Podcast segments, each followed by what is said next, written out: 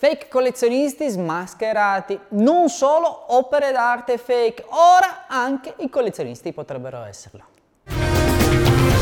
Un articolo inchiesta di Art Economy 24 ha svelato che quattro profili Instagram di altrettanti sedicenti collezionisti erano in realtà falsi ed ora cancellati. A creare i dubbi sulla reale bontà dei profili ci ha pensato il gallerista Federico Valvassori, che è stato in grado di ricostruire la rete fittizia che collegava i profili falsi. Lo scopo? Probabilmente emergere nell'establishment del mondo del collezionismo contemporaneo e sostenere giovani artisti emergenti con l'obiettivo di farli acquisire ai grandi collezionisti accreditati. Certo è che la storia non è finita qui e molti nel settore sembrano volerci vedere chiaro in tutta questa grande faccenda.